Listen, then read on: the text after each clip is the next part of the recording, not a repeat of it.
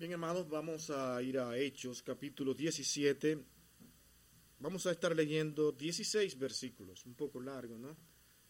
Pero vamos a leer estos 16 versículos porque de estos 16 versículos que nosotros hoy queremos traer la enseñanza que la escritura hoy puede darnos a nosotros. Podemos sacar y relucir algunos datos importantes y posiblemente, si el Señor lo permite, así poder lograr que de una manera práctica nosotros podamos ver algunas actitudes que debemos tener nosotros aún en tiempos como estos.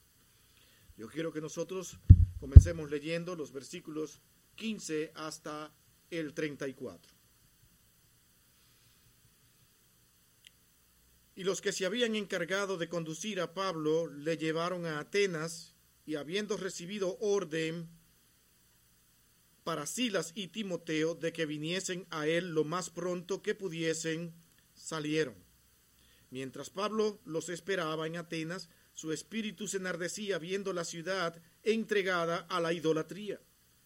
Así que discutía en la sinagoga con los judíos y piadosos y en la plaza con cada día con los que concurrían. Y algunos filósofos de los epicúreos y de los estoicos diputaban con él y unos decían, ¿qué querrá decir este palabrero? Y otros parece que es predicador de nuevos dioses porque les predicaba el Evangelio de Jesucristo y de la resurrección. Y tomándole le trajeron al areópago diciendo, podemos saber qué es esta nueva enseñanza de que hablas. Pues traes a nuestros oídos cosas extrañas Queremos pues saber qué quiere decir esto, porque todos los atenienses y los extranjeros residentes allí en ninguna otra cosa se interesaban sino en decir o oír algo nuevo. Entonces Pablo, puesto en pies en medio del aerópago, dijo, varones atenienses, en todo observo que sois muy religiosos porque pasando y mirando vuestros santuarios hallé también un altar en el cual estaba la inscripción al Dios no conocido, al que vosotros adoráis, pues si con, no, si, sin conocerle es a quien yo os anuncio. El Dios que hizo el mundo y todas las cosas que en él hay, siendo Señor del cielo y de la tierra, no habita en templos hechos por manos humanas, ni es honrado por manos de hombre, como si necesitase de algo, pues Él es quien da a todos vida y aliento y a todas las cosas, y de una sangre ha hecho todo el linaje de los hombres para que habiten sobre la faz de la tierra y les ha prefijado el orden de los tiempos y los límites de su habitación. Para que busquen a Dios si en alguna manera, palpando, puedan hallarse, aunque ciertamente no está lejos de cada uno de nosotros. Porque en Él vivimos y nos movemos y somos, como algunos de vosotros propios poetas también han dicho, porque linaje suyo somos, siendo pues linaje de Dios, no debemos pensar que la divinidad sea semejante a oro o plata o piedra, escultura de arte y de, y de imaginación de hombres. Pero Dios, habiendo pasado por alto los tiempos de esta ignorancia, ahora manda a todos los hombres en todo lugar que se arrepientan, por cuanto ha establecido un día en el cual juzgará al mundo con justicia por aquel varón a quien designó, dando fe a todos con haberle levantado de los muertos. Pero cuando oyeron lo de la resurrección de los muertos, unos se burlaban, otros decían, ya te oiremos acerca de esto otra vez. Y así Pablo salió de en medio de ellos, mas algunos creyeron, juntándose con él, entre los cuales estaba Dionisio el Aropagita, una mujer llamada Damaris y otros con ellos. El título de hoy es muy simple. Haber leído este texto, yo quiero simplemente titularlo de esta manera, Pablo en Atenas. Sencillo, ¿no? ¿Qué hacía Pablo en Atenas? Atenas, una ciudad importantísima. Trasladémonos hasta allá, volvamos a esos tiempos. Pensemos que vivimos ahí. Tenemos un imperio grande, inmenso, con mucho poder. Roma, quien controlaba hasta ese momento la mayoría de los pueblos y las naciones. Pero Atenas jugaba un papel importante que nosotros hoy podemos incluso compararnos en este país a Atenas. No lo podemos hacer a plenitud diciendo Atenas era prácticamente el mismo comportamiento, las mismas cosas que este país tiene. Pero vamos por lo menos, vagamente, por decirlo así, a decir nosotros que Atenas se parecía mucho a lo que hoy nos está pasando en este país. La ciudad era, en gran, era un gran centro literario del mundo antiguo. Todo el mundo quería vivir en Atenas prácticamente. Era un honor decir de dónde tú eres. Yo vivo en Atenas. Increíble que este país también tenga ese parecido. Muchos lo quieren criticar, lo atacan, pero de una manera o de otra, para muchos es un honor decir yo vivo en tal lugar de Estados Unidos. Y para otros incluso parece ser un, de un orgullo enorme que puedan decir yo hablo inglés, pero hablo inglés americano. Pero mucho más honorable también es poder hablar ese mismo inglés en Inglaterra por toda la cultura que trae. Y nos sentimos honrados de una manera o de otra por ser el país que es. Quisieran estar aquí.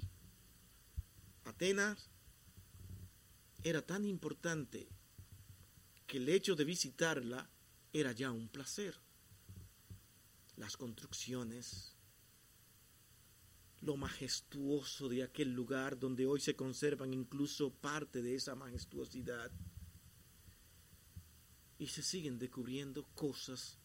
Y de hecho quiero hacer un paréntesis, mi hermano, para que ustedes también vayan y vean recientemente en este pleno siglo XX, eh, en el 2020, se han descubierto en Egipto una inmensidad de cosas nuevas. Presten atención a eso muchas cosas hay ahí que se van a analizar y ahora los egiptólogos tienen más trabajo todavía del que tenían. Si creían que estaban logrando mucho, ahora están más confundidos todavía. Así es que eso es importante. Volvamos otra vez. Eso fue un paréntesis.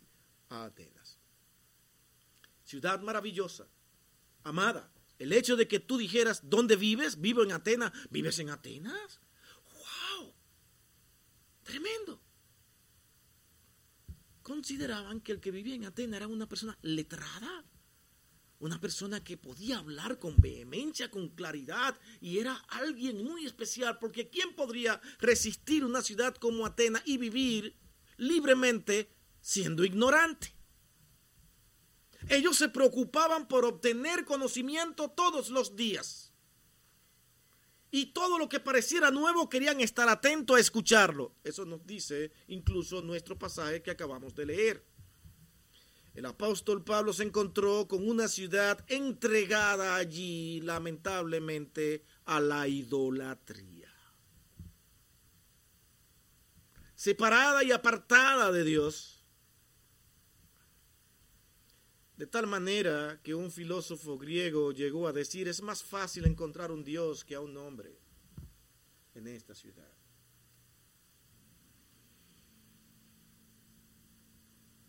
Prácticamente toda deidad falsa es adorada en el, que adorada en el mundo se podía encontrar en Atenas en ese momento. ¿Qué hacía Pablo allí? Cuál era su mensaje. Y es ese mensaje el que nosotros hoy queremos traer. el mensaje que Pablo lleva a Atena en medio de una ciudad amada, una ciudad ambicionada y con deseo de estar en ella, pero ¿qué había en aquella ciudad? ¿Qué era lo que estaba pasando en medio de todo esto?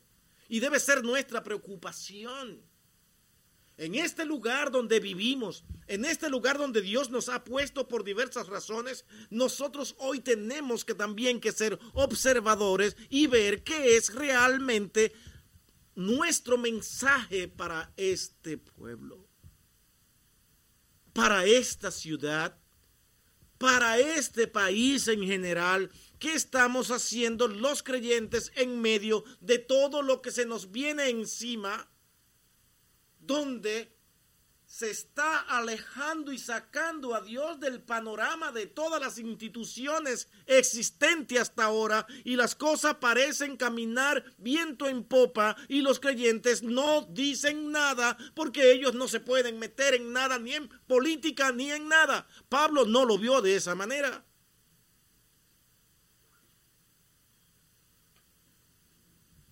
Pablo vio a un pueblo alejado de Dios y decidió presentarle a Cristo. Posiblemente, tal como nosotros, los atenienses estuvieran confiando allí para mantener la estabilidad de su territorio en algún gobernante, en algún líder político. Su confianza estaba puesto en este, en este o en aquel ¿Y por qué no más decirlo? Sus dioses, que pueden ser diversos. Hombres dictaminando leyes y proponiendo grandes consejos que para ellos eran sabios. Y los hombres atentos a lo nuevo que le podían decir, porque eso cambiaría sus vidas y posiblemente la del mundo. No me extrañaría que estando Atena en esa posición, muchos de sus líderes estuvieran pensando con lo que nosotros hoy podamos entender y conocer aquí acerca del comportamiento humano, podemos inundar al mundo y el mundo será nuestro. Porque ha sido la ambición de todos los hombres durante todos los años. ¿Cómo puedo, ¿Cómo puedo yo controlar y dominar el mundo? Por más gobiernos que ustedes vean, mientras más poderosos son, ellos tienen una sola cosa en su mente, controlar el mundo. Y nos guste o no, este país hace cosas en las que usted y yo podemos tal vez no estar de acuerdo y por alguna razón ustedes justificarán que este país se convierta en el policía del mundo. Estamos siendo atrevidos hoy, ¿no? Pero realmente debe hacerlo. ¿Qué es lo que se busca detrás de todo esto? ¿Protección? ¿Cuidado? ¿O más poder? Eso es una consideración suya donde cada quien debe tener una posición con respecto a esto, pero piénselo y analícenlo, porque muchas personas mueren innecesariamente simplemente por irse detrás de poder. Y nosotros estamos callados sin decir nada y apoyando cosas que no deben de hacerse. Que nosotros abogamos por una humanidad que se acerque a la dirección de Dios y no a las proposiciones de los hombres. En otras palabras, los hombres no saben, no saben ni sabrán nunca cómo guiar al ser humano. Necesitan de Dios. Y ese ha sido el principal problema. Habiendo dicho esto, mi hermano, permítame ahora poder introducirme en lo que son nuestros primeros tres encabezados. Y los únicos. No los primeros, los únicos. No hay más. El primero. Cristo es el cumplimiento del deseo intelectual. ¿Y qué título es este? ¿Qué encabezado? Este está complejo, no lo entiendo. Hemos leído ya los versículos 17 hasta el 21 específicamente donde encontramos este primer encabezado. Le recomiendo que sin que tengamos que volverlo a leer, usted lo vaya meditando en cada palabra, en cada expresión que nosotros vayamos diciendo y lo comparen para ver si en verdad lo que estamos diciendo es cierto. Pablo se encontraba en el mercado, en la sinagoga, en el parque, en todo lugar. Pongamos todo ese ambiente donde él tuviera oportunidad de pararse allí y ver, él veía solamente idolatría. Hombre adorando hombre, hombres creando imágenes y diciendo, este es mi Dios. Pero por ninguna parte se veía al Dios verdadero en actividad, en actitud de adoración, de tal manera que él tuvo que ir incluso y enseñar a los mismos judíos en la sinagoga acerca de quién era este Cristo.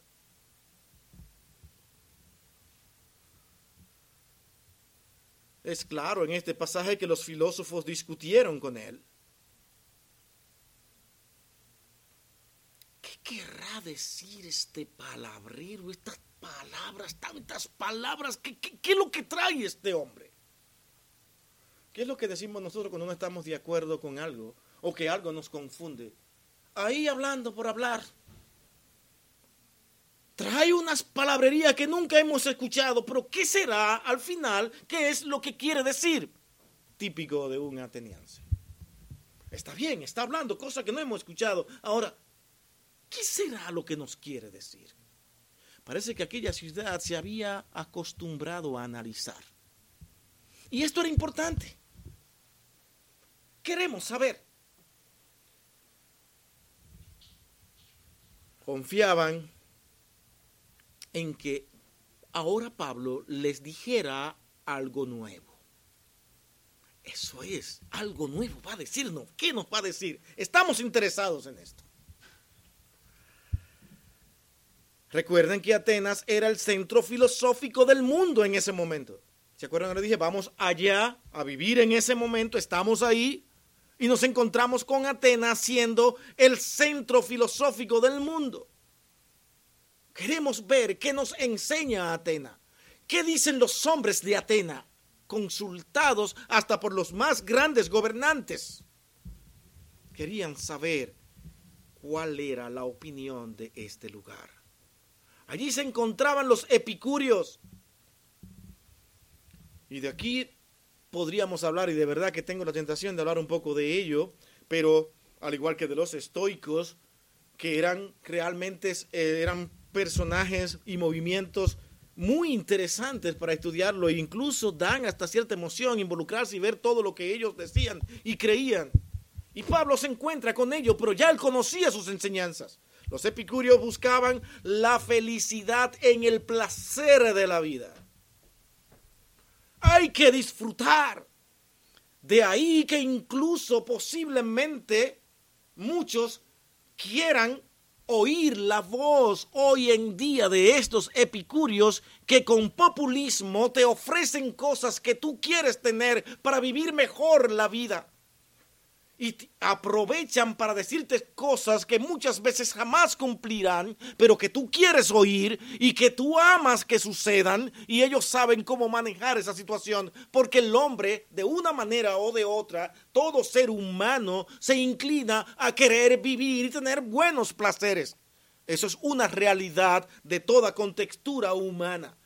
Asunto es que la escritura realmente no prohíbe los placeres, sino que los placeres sean guiados y llevados bajo la dirección de Dios y de su palabra y que se gocen en él, pero no corrompiéndolo, donde todo placer puede entrar a nuestros hogares, a nuestras casas, a nuestras vidas y vivamos la vida para ser felices, porque eso es lo que vale.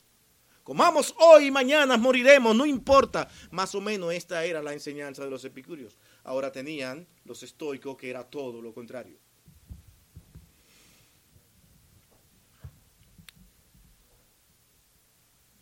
Los estoicos buscaban la felicidad en la negación de los deseos.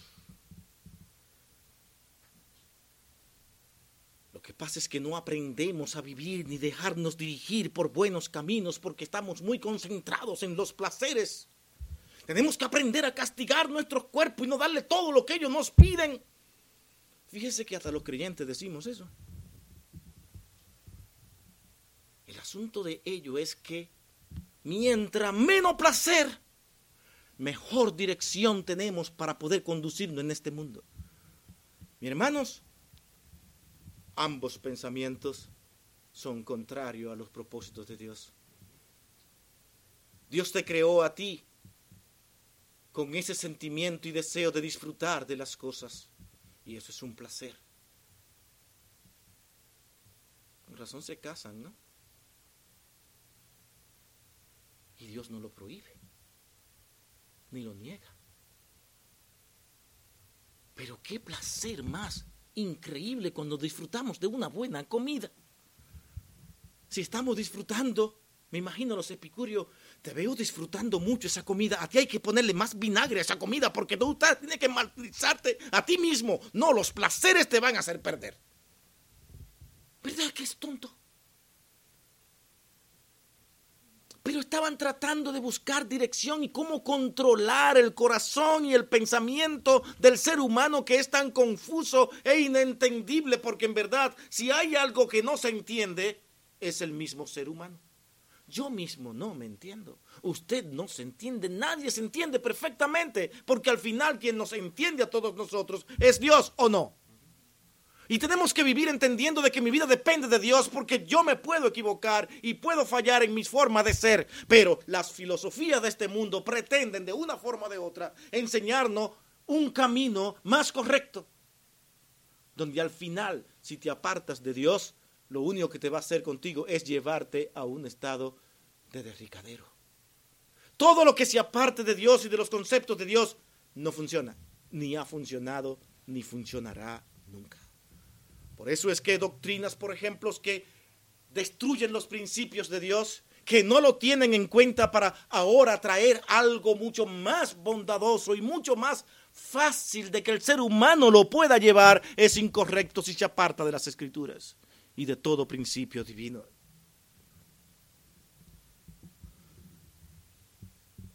Cristo era el intelectual de los intelectuales. Pero antes de entrar a ese punto es bueno ver lo que Pablo enseñó. Pablo les enseñó de la cruz y de la resurrección de Jesús a estas personas que vivían y creían de esta manera. ¿Cómo es posible que los epicúreos y los pudieran aceptar a Pablo? No les fue posible.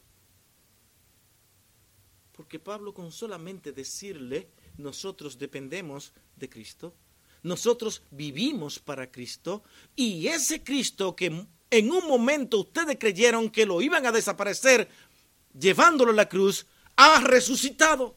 Eso se salía de sus capacidades. Eso ellos no lo podían entender y se perdieron en una realidad tan sencilla como entender que hoy Cristo vive y que Él tiene el control de todo lo que sucede en el mundo.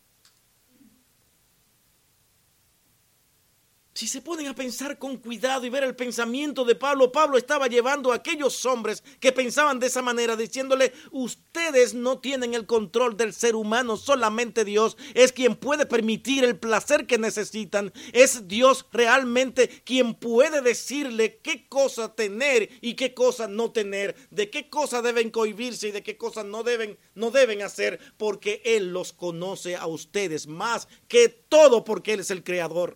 ¿Quién es ese creador? Cristo, aquel que resucitó. Y sigue hablándole de Cristo y ahora cuando le dice, Él es el verdadero intelectual de este mundo. ¿Cómo se lo dice? Porque yo puedo decirlo acá que Pablo dijo eso, pero ellos entendieron perfectamente que le estaba presentando a alguien que sí tenía el control de todo.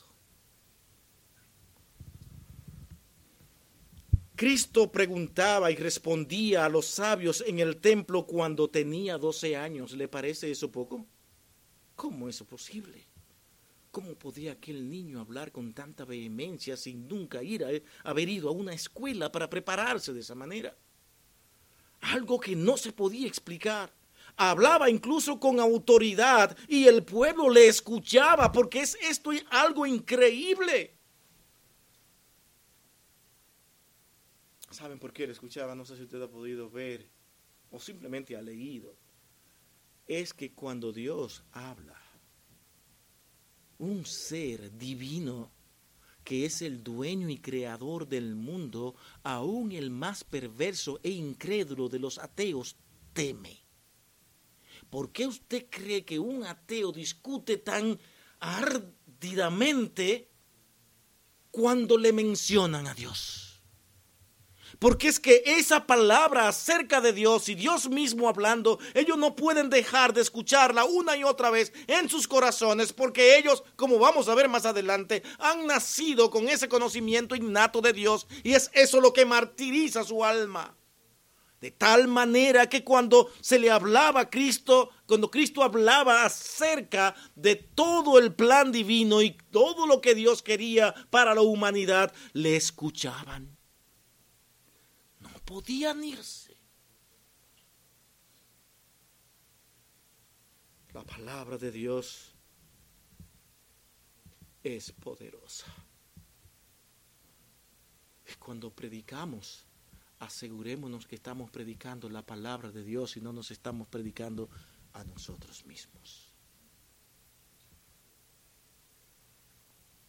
Pablo estaba allí presentando a Cristo a un Cristo que no necesitó maestros para entender la mente del hombre porque él tenía todo el conocimiento, muy simple y muy sencillo. Yo no sé si usted entiende a dónde yo quiero llevarle.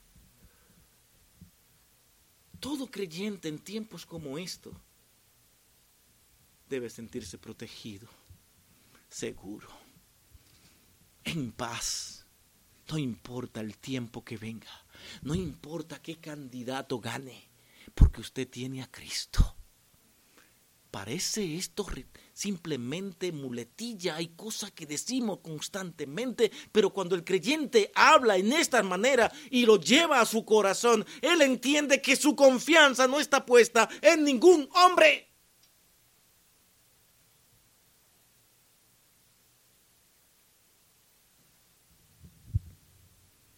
Me dio cierta tristeza ver las actitudes de muchas personas que en estos tiempos que estamos viviendo, exactamente ahora, actual, ahora, donde hay una competencia por la Casa Blanca bastante reñida, bastante fuerte, el hecho de que ayer, sábado, los republicanos tuvieran una marcha multitudinaria con muchas personas, muchos dijeran, Él es nuestro héroe. Qué hombre al que debemos seguir, qué potencia, qué valiente es este hombre. Él nos sacará del atolladero que tenemos. Él sacará esto, él arreglará esto, él hará esto. Él, él, ¿quién es él para hacer cosas sin Dios? El hombre no habla de Dios. Y si menciona a Dios, es simplemente como un decir. Pero realmente están ellos conociendo al vivo Dios que Pablo estaba predicando o es simplemente un deseo de decir, Dios está ahí, pero este es mi ídolo, tenemos este, tenemos aquel, tenemos el otro. ¿Qué nos pasa? Y los que simpatizan por el presidente actual se alegraban de todo esto. Y saben, nosotros debemos de ver que gane quien gane, sea quien sea, va a ser permitido por Dios. Y nosotros vamos a estar aquí en el mismo lugar, felices, contentos. ¿Escucharon felices? Porque tenemos al Dios de la intelectualidad, quien todo lo conoce. ¿No es bueno eso?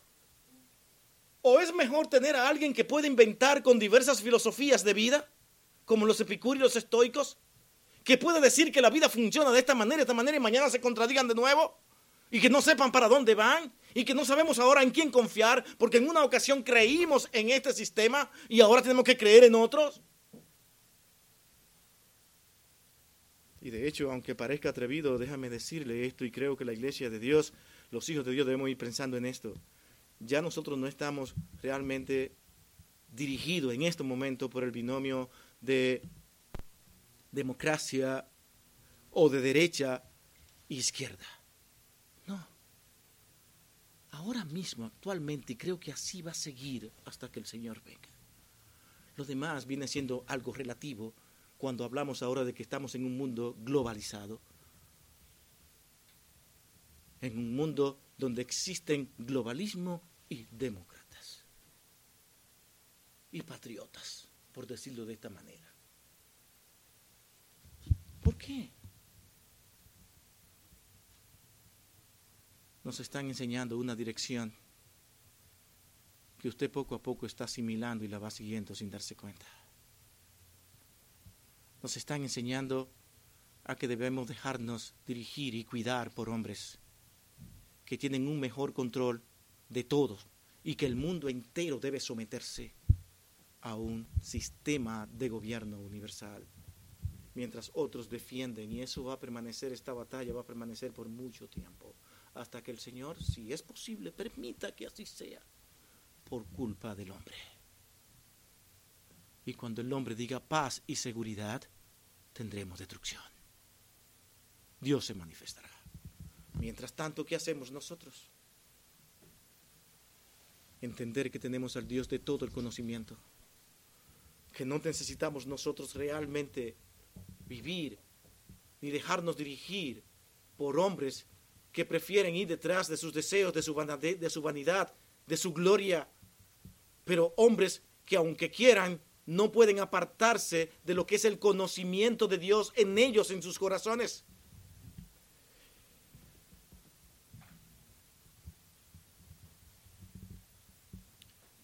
Cristo no necesitó maestro para entender la mente del hombre. Él ya la conocía. Y conocía y comprendía la naturaleza humana. Es en Juan capítulo 2, 23 al 25 que nos dice, de esta manera, Juan capítulo 2, 23 al 25, hablando de Cristo, dice estas palabras que son necesarias que nosotros leamos en este momento después de haber hablado tanto. Dice, estando en Jerusalén en la fiesta de la Pascua, muchos creyeron en su nombre, viendo las señales que él hacía. Hay cosas que tener en cuenta aquí en esta lectura si nos trasladamos a ese tiempo. El Señor es quien habla y trabaja en el corazón de cada uno de los que estaban allí. Es Él.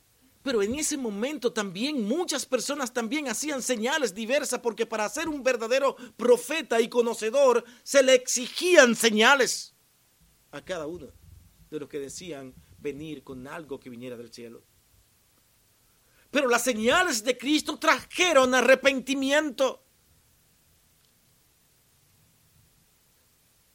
Porque venían llenas de ese poder de Dios. Pero la realidad es que muchos incluso pueden llegar a creer y no vivir con esa aceptación de ese evangelio en Cristo dentro de sus corazones. Se puede mencionar el nombre de Dios para presentar cualquier sistema de vida o sistema de filosofía e ideología porque creemos que hay un Dios verdadero, pero en la práctica yo prefiero vivir otras cosas. Por eso es que el texto nos continúa diciendo de que a pesar de que todo esto está sucediendo, dice Jesús mismo no se fiaba de ellos porque conocía a todos. No eran simplemente sus expresiones de, oh, wow, verdad que sí.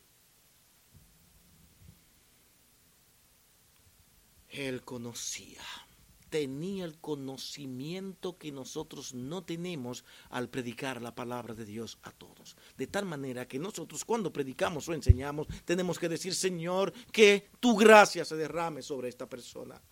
Porque nos pueden decir, sí, es verdad, así es, lo entiendo, pero sus vidas continúan como si nada estuviera pasando. El 25 nos dice, y él no tenía necesidad de que nadie le diese testimonio del hombre, pues él sabía lo que había en el hombre. Un pasaje que nos lleva directamente a confiar en Cristo.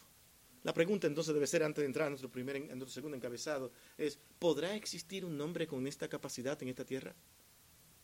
Piensa en el, más, en el máximo de los seres humanos que usted conoce con intelectualidad, con pureza.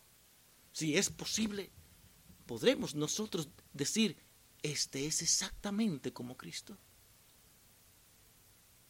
Nadie puede realmente descifrar lo que hay en el corazón de un ser humano. Por eso yo creo en Cristo, porque Él me conoce a mí, descifra mis pensamientos y Él por amor me corrige, me hace sufrir cuando le fallo, permite que mi corazón se sienta triste cuando yo le fallo y es para enseñarme, por eso creo en Él, porque Él me conoce, porque yo puedo estar confiado y seguro que he hecho lo mejor y es su espíritu quien me dice que no es lo correcto. Gracias al Señor por eso. Porque Él nos corrige y nos guía a toda verdad. Ahora, si Cristo ahora es el cumplimiento del deseo intelectual, Cristo es ahora el cumplimiento del deseo religioso. Fíjese que hemos venido hablando de religiosidad, de entrega la religión, adoradores, servidores. Si hay alguien supremo, alguien mayor a nosotros. El problema es que nosotros podemos llegar a fabricarnos a ese Dios. No tiene que ser necesariamente con una imagen como hacían los atenienses o como hacen hoy en día algunos. Nosotros podemos fabricar como dioses a nosotros mismos, a un líder, a alguien a quien seguir, porque si algo tiene el hombre es que por naturaleza es un ferviente adorador. Es alguien que adora de una manera o de otra, aún el más vil de los ateos es un adorador porque sus filosofías y creencias están sustentadas por algo que alguien dijo en el pasado o por algo que algún conocedor inmenso y gran hombre está proliferando por todas partes en conferencias, en enseñanzas, para que los hombres crean que Él es la persona más indicada pero siempre terminan adorando a alguien y citando a alguien, porque el ser humano es un adorador innato. Ahora, el problema no es que adore, sino a quién adoro. Y con esto el propósito de paso, se lo digo, es, mi hermano, sacar de nuestros corazones la creencia de que el hombre, con sus promesas políticas, podrá llevar a cabo todo lo que él dice. Podemos nosotros sí orar y decir, Señor, tremenda proposición. Dale la capacidad a este hombre para que la pueda llevar a cabo. Pero resulta que por ser el hombre quien es, en su ambición de poder, de querer ganarse a todo el mundo, termina sin cumplir las promesas que hizo. Porque el hombre promete pero no cumple. El que sí promete y cumple es Dios. Y en Él debemos de confiar. El hombre es inexacto.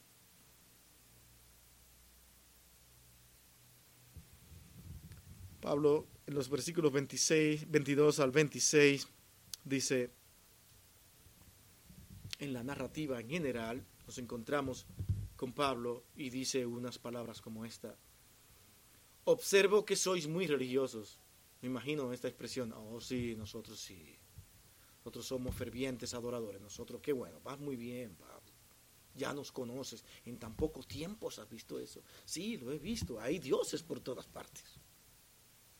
Y ustedes se inclinan a ello. Posiblemente Pablo en su caminar en aquella ciudad, mientras otros iban a contemplar las maravillas que habían allí, Pablo se dedicó a observar la actitud de los hombres. Observo que sois muy religiosos la razón por la que el hombre es así es como hemos dicho ya anteriormente hace un momento, es que el hombre es religioso por naturaleza. No queremos volver a hablar de eso.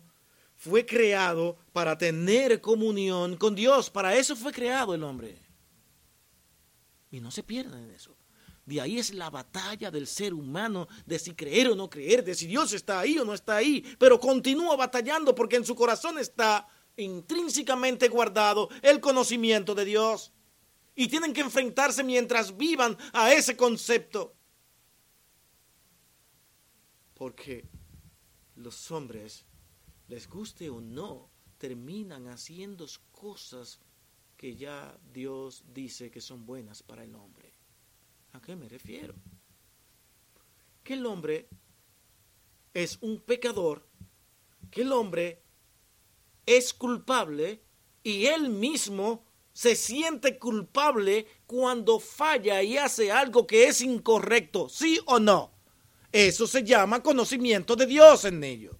Y saben protestar cuando algo no está hecho correctamente. ¿De dónde viene eso? Es de Dios. De ahí que muchas ideologías de este mundo tomen los conceptos que son alineados los pensamientos y direcciones de Dios para decir esto es nuestro. Es como en una ocasión se le presentó un ateo y promotor de estos movimientos que hoy nosotros conocemos para decirle, wow, es increíble cómo lo que ustedes predican se parece tanto a lo que nosotros predicamos y enseñamos. Y el predicador le dijo, es todo lo contrario ustedes toman de lo que nosotros predicamos y enseñamos para establecer sus doctrinas porque no tienen de otra. Porque si no, las personas no le van a creer. ¿Saben por qué las personas no le van a creer? Porque ellos tienen ese mismo conocimiento de lo que es bueno y de lo que es malo. Y si tú se lo propones, si tú lo disfrazas y dices, nosotros sí le vamos a ayudar a encontrar todas estas cosas de bondades que ustedes quieren, los hombres se arrastran y van detrás de todo ello. El problema que es que al querer implementar esas cosas que son correctas, que son justas, que son puras, apartan a Dios del camino. Y ahí está la historia. Les ha funcionado al hombre. Mientras más te alejas de Dios para establecer conceptos y filosofías de vida para el hombre, igual que los estoicos y los epicúreos, solamente llevaban a la desolación, a la falta de paz, a la falta de alegría, la inconformidad, la inestabilidad, la destrucción económica incluso, y de eso podríamos hablar muchísimo. Porque el apartarse de Dios trae todo eso. Y ese ha sido el problema de todas las ideologías que abandonan a Dios. Y mi hermanos amados, Estamos en un país que cada día se está alejando más de Dios. Donde ya Dios no es importante, sino como complacer a todo el mundo. ¿No se fijan Atenas? ¿Qué quería Atenas? Me voy a mudar a esta ciudad, pero yo soy un adorador de este Dios. Ah, venga, ese Dios, no hay problema, venga, aquí tú eres aceptado. Otro nuevo Dios. ¿Qué importa? uno más entre miles. Todos seamos todos felices. Aceptar a quien venga, sea quien sea, porque debemos ser nosotros entendedores de cada persona que vive de una manera diferente. Ya no somos lo que este país aparentemente enseñaba, que yo no estoy tan seguro de todo esto, de que en todo momento había que tener a Dios en medio de toda institución. Ahora no es necesario porque eso atenta contra otras formas y vidas que nosotros debemos aprender a respetar. ¿Qué es eso? ¿No es alejarse de Dios? ¿O eso nos acerca a Dios? Sin embargo, los principios parecen ser los mismos. Amar al ser humano, proteger su identidad, cuidarle y amarlos como sean. Debemos amar a toda persona, todo ser humano, pero el mismo amor debe llevarnos a nosotros a decirle esto es incorrecto. Y es aquí donde los evangélicos hoy están callando. Donde están tomando los conceptos que ellos están planeando para cerrar su boca y callar. Y tienen miedo a que le cierren un canal de YouTube.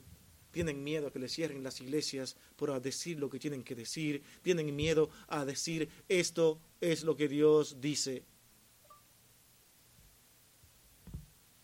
En todo observo que son muy religiosos, pero la realidad es que ustedes, con todo su sistema de vida, no pueden ocultar que dentro de sus corazones Dios les habla. Y es por eso que debemos predicar a Cristo, porque de la misma manera que Cristo hablaba, era escuchado, nosotros seremos escuchados, aunque en apariencia no desprecien, porque la palabra de Dios penetra hasta lo más profundo del corazón del ser humano. Y si nosotros callamos, ¿quién lo hará? ¿Quién lo hará? Si no, noten Romanos 2, 14, 15. Vivan con este texto. Vivan con este texto. Léanlo una y otra vez. Llévenlo en sus corazones y predíquenlo y vean ahora al mundo desde este punto de enseñanza de Pablo en Romanos capítulo 2, 14 y 15. ¿Qué dice Pablo en este versículo? Porque cuando los gentiles que no tienen ley hacen por naturaleza lo que es de la ley. Noten, naturaleza, por naturaleza lo que es de la ley. Naturalmente el hombre hace lo que es la dirección de Dios cuando entiende que algo es puro y que algo es impuro, cuando algo es correcto o no incorrecto. Ellos lo hacen aún sin tener conocimiento de la ley. Estos, aunque no tengan ley, son ley para sí mismos. Ellos mismos terminan juzgándose. Mostrando en la obra de la ley escrita en sus corazones, dando testimonio a su conciencia y acusándoles o defendiéndoles sus razonamientos. El hombre sabe lo que tiene que hacer a la hora de comportarse. Lo entiende, lo comprende. Y esta es una gran realidad que es ineludible. Ahora, Pablo a ellos le presenta, después de seguir enseñándole y exhortándole, le presenta al Dios desconocido. Él se encontró con una inscripción que decía, y esta es del Dios no conocido. No se imaginan, se la pusieron en bandeja de plata a Pablo. Dice, ah, vi una escritura que decía al Dios no conocido. Pues ese Dios no conocido es el que yo quiero presentarle a ustedes. El Dios que habla a tu corazón, que vive en tu corazón, que por naturaleza tú haces lo que Él te dice aún sin saberlo, quiero presentártelo. Ese Dios que tú no conoces y que debes conocer hoy, que es el que te ha creado y ha dicho que tú tienes el conocimiento de Él grabado en su corazón y que por eso tú te lanzas eufóricamente y deseosamente a encontrar a alguien a quien adorar, a quien servir, porque eres un adorador deseoso de encontrar a alguien que te ayude. Es increíble. Por más suficiente que creamos, al final y en nuestras camas y en el silencio nos damos cuenta que necesitamos dirección. Y no importa qué tan sabios y conocedores seamos, porque gentes intelectuales en este mundo los hay que digo, wow. Hermano, a veces cuando tú te crees que sabe, te pone a escuchar a alguien y tú dices, pero esto no puede ser. ¿Cómo es que este hombre tenga tanto conocimiento? Te hablan de todo. Y tú te sientes así pequeñito. Y después que tú sales de haber escuchado a este personaje tan inteligente, tan capaz, tú te sientes de allí y dices, wow, pero yo que creía que sabía y no soy más que nadie, me sé tres palabras. Pero entonces tú te asombras después que sale y te encuentras y te animas cuando ve que hay alguien que es más bruto que tú. Y ¿qué, qué le pasa a este mundo? Y yo que me creía salía al haber escuchado a aquel hombre como lo peor de este mundo. Wow, tengo que seguir, tengo que seguir. ¿Saben por qué? Porque Dios nos ha creado así a todos. No quiso darnos todo el conocimiento, incluso lo repartió a personas que ni siquiera conocen al Señor. Cuando usted lo oye hablar, son, tienen una capacidad inmensa, tremenda, capaces de almacenar datos que, yo digo, procesarán, nacieron con una computadora adentro o se la implantaron. No entiendo cómo pueden sacar a relucir datos de, tan rápidamente.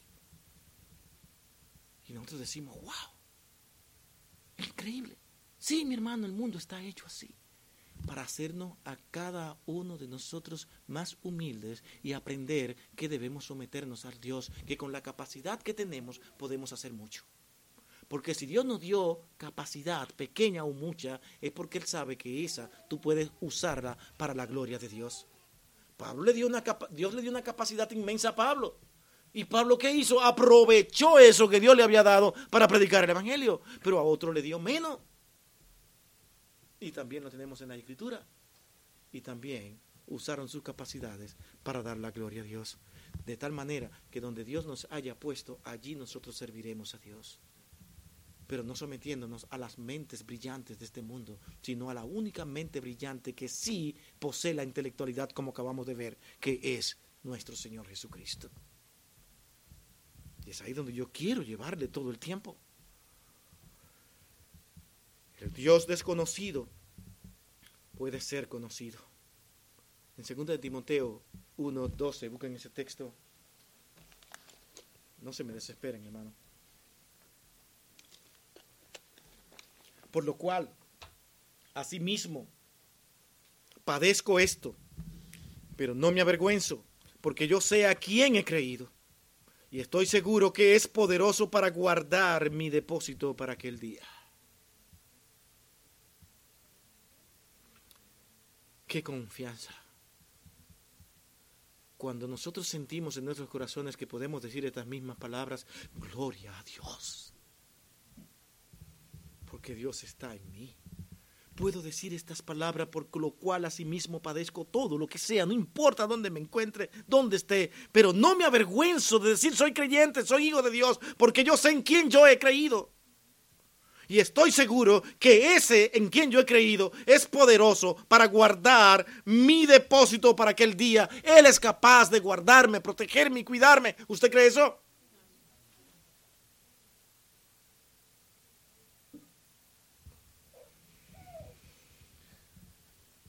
El Dios vivo está más allá de los ídolos, altares, imágenes. Él está más allá de los templos, los libros de liturgia y las ceremonias. Conocemos a Dios por medio de la fe en Jesucristo. Y se va a dar cuenta que no hay de otra.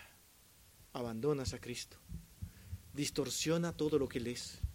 Terminas diciendo que Él es algo parecido a Dios, pero que no es Dios que es un mensajero especial y comienza a distorsionar toda, todas las características de Cristo, terminarás en el mismo lugar que han terminado todos los escépticos, todos los, aquellos que realmente buscan un sistema de filosofía para aferrarse. El Dios vivo está más allá de todos los ídolos y altares. Al confiar en Cristo, satisfacemos la necesidad que tenemos de comunión con Él. Es así como entramos ahora a nuestro último encabezado y este, aunque corto, invito a que pongamos atención. ¿Por qué? Cristo es el cumplimiento del deseo emocional. ¿Son nuestros deseos emocionales o no?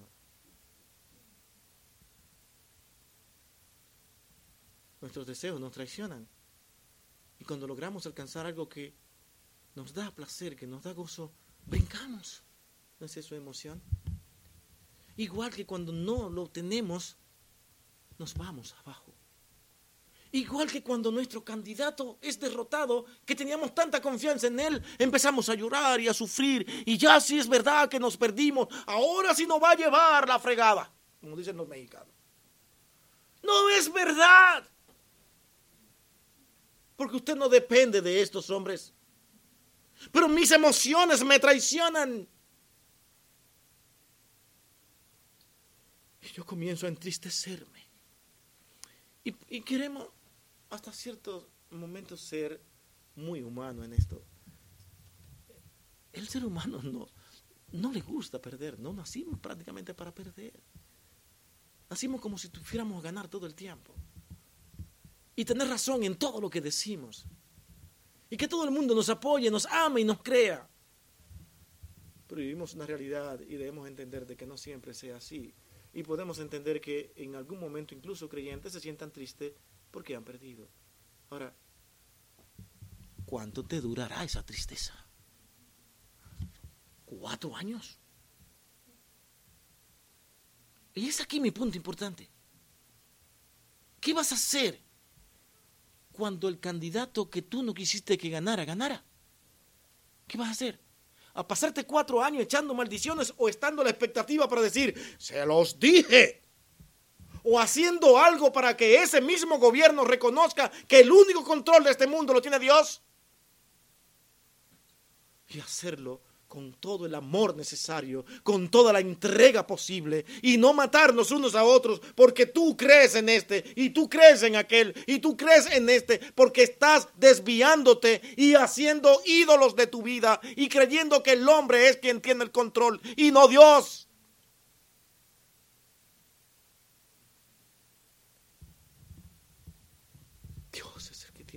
De todo, hermanos. Observe. Ni siquiera entendemos lo que está pasando. Los medios de comunicación son un poder que no conocíamos tan grande que es capaz de ir y presentar a alguien como presidente. ¿Usted ya ha visto eso antes? Una cosa increíble. Tengan o no razón, no estamos diciendo de si lo hicieron bien o no, y si simpatizamos con aquel o con otro, sino que lo que está pasando actualmente nos confunde a todos. Porque los hombres andan detrás, detrás de llevar a cabo sus propósitos, de que les oigan a ellos y decirle al mundo, nosotros somos la solución. Y allí estará usted diciéndole, ¿será? Puede ser. ¿Qué será? O es usted lo que responde y le dice, ¿quién te dijo a ti eso? Sea cual sea el candidato. Porque nuestro deber es presentarle a Dios. Qué bueno que tenga tan buenos deseos y tan buenas proyecciones, pero tú estás contando con Dios. Pero tal como aquellos que creyeron a Cristo, pero en sus corazones practicaban otras cosas y Dios conocía los corazones de todos aquellos que dicen, creo. Hoy en día muchos de estos candidatos políticos, como saben que dentro de sus líneas de votaciones tienen a muchos creyentes, ellos acostumbran a hacer qué cosa? A que lo vean, a que todo el mundo entienda que ellos sí van a la iglesia, que ellos sí son evangélicos y que ellos sí creen en Dios y lo sacan los medios y dicen, ahí está, es un verdadero hombre que ama a Dios. Lo es realmente. Tenemos que ver todo lo que ellos proponen y son y analizarlo y llevarlos al camino de Dios y decirle por ahí no es. Pero sabe una cosa, muchos creyentes no miran esto, se van detrás de una propuesta de campaña. Te liberaremos de las deudas. Ah Vamos a solucionar el problema de migración. Ah, este es. Una pregunta. ¿Cuándo el hombre ha cumplido sus promesas? ¿Cuándo? Y cuando no la pueden cumplir, traen miles de excusas. ¿Por qué confiar en ello a pesar de que nosotros vemos que tienen direcciones y principios de vida alejados totalmente de la pureza de la palabra de Dios?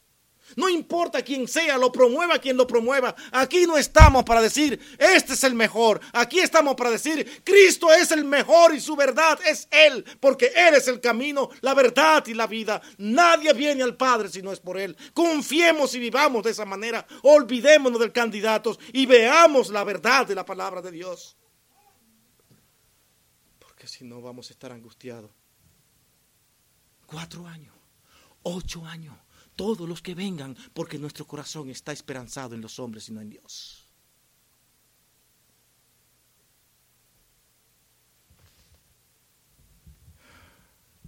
Cristo satisface las necesidades emocionales de aquellos que acuden a Él. ¿O es que usted no lo cree? ¿Por qué se angustia?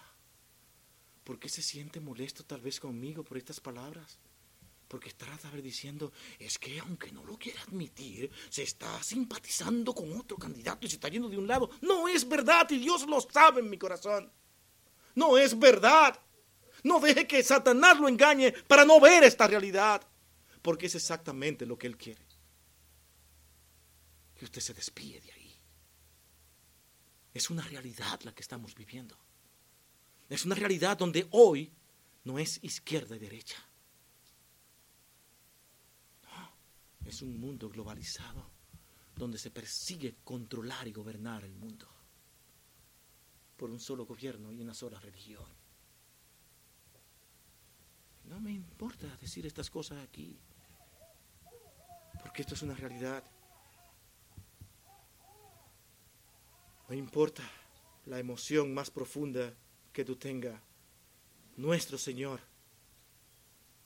puede ayudarnos a nosotros en ese amor eterno que Él siempre ha tenido para esta humanidad, que confía en Él. Él sí es un verdadero candidato a quien seguir.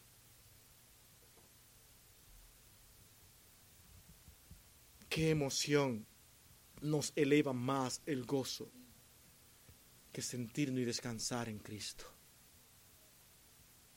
No hay otra, analícela, no hay otra.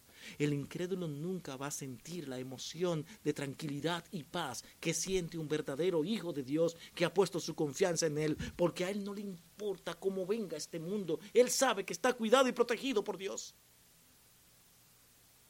Que su paz no depende de las cosas que tengan ni de las cuales posea. Si los gobiernos nos quitan las cosas que poseemos, eso no nos va a hacer menos felices porque nuestra, nuestra felicidad no depende de las cosas de este mundo. La paz, todo viene de Dios y los hombres no lo han entendido.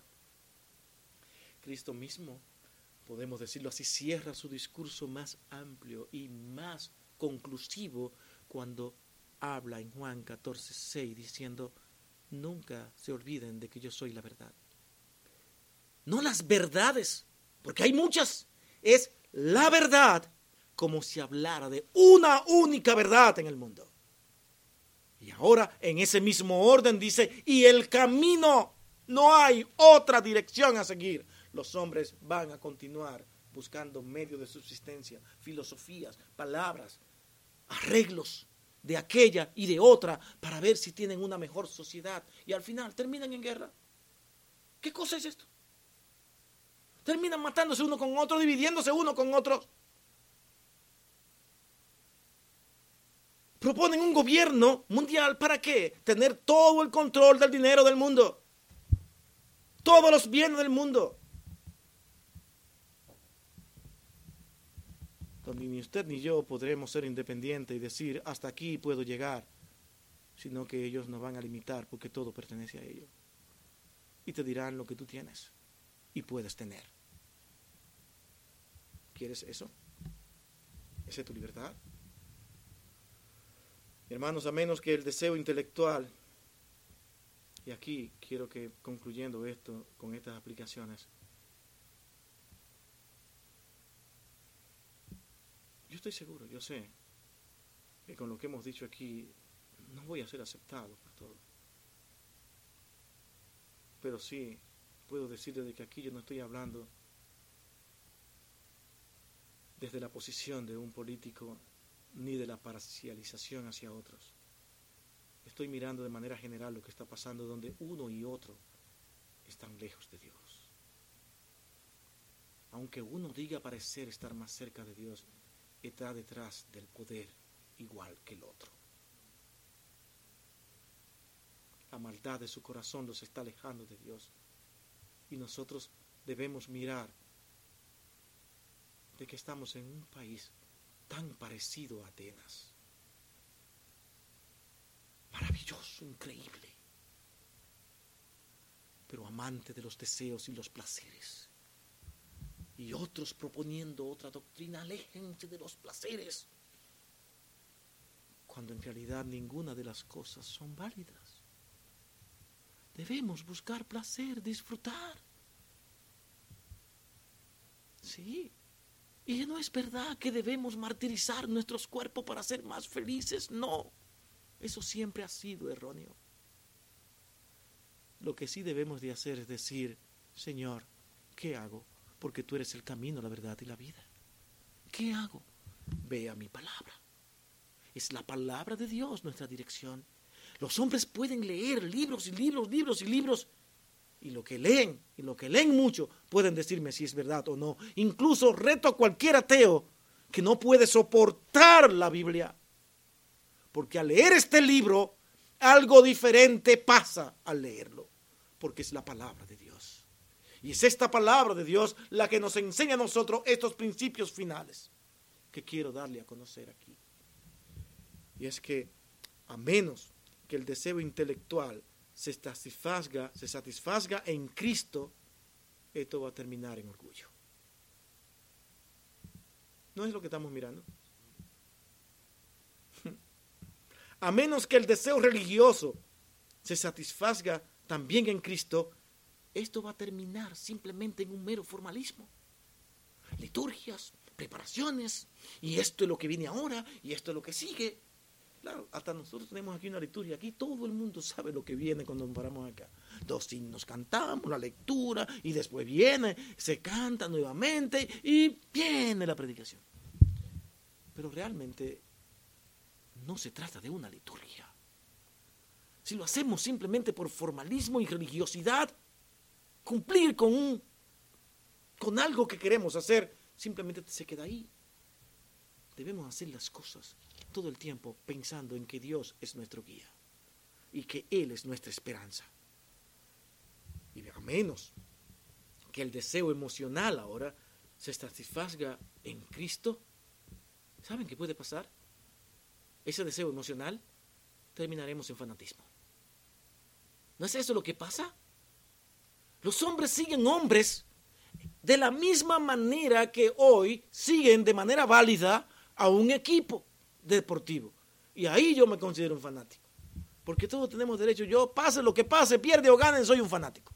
Pero no podemos decirlo así con personas que van a dirigir nuestros caminos, nuestras vidas, y que nos van a estar dando lecciones de vida constantemente y decirle, ah, no, digan lo que digan, hagan lo que hagan, yo pertenezco a este país. ¿Saben por qué? Porque es un deseo emocional de que mi partido gane, de que este gane, pero sin importarnos qué dicen y promueven estas personas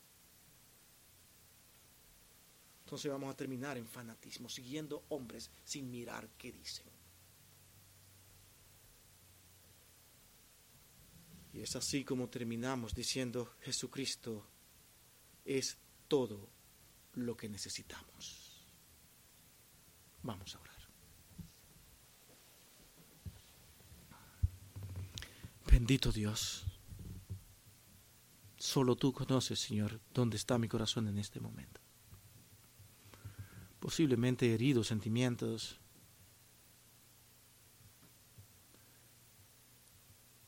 Pero no sé, Señor, porque tú pusiste esto en mi corazón. En tus manos los dejo, Padre. Porque cada día, sin saberlo, nos apartamos más de tu dirección para irnos detrás de los hombres. Señor, ayúdanos a confiar en ti y a poner nuestra confianza en todo lo que tú, Señor, nos dice.